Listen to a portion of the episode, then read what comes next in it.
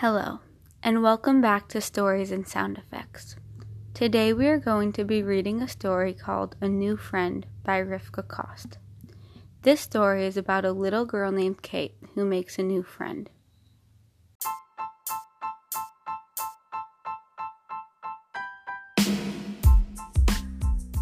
Stories and Sound Effects by Rivka Kost.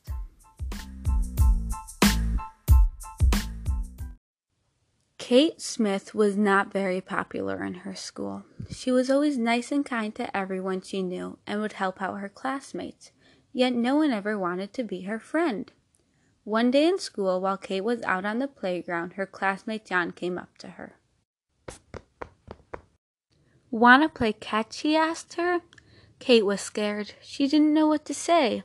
After all, Kate never had someone that wanted to play with her. Sure, Kate stuttered. Kate then got up from her chair and John threw the ball at her. She dropped it. Kate was so embarrassed. He won't ever want to play catch with me again, she thought. Sorry, Kate said as she went to pick up the ball. That's okay, said John. I don't always catch the ball either. That made Kate feel a lot better. Kate and John played catch for the rest of recess. Then they continued to hang out with each other for the rest of the school day until it was time to go home. Do you want to be my friend? asked John as they were standing in line to be picked up from school. Kate was shocked. No one has ever asked to be her friend before. Sure, Kate said as she happily ran off to her car.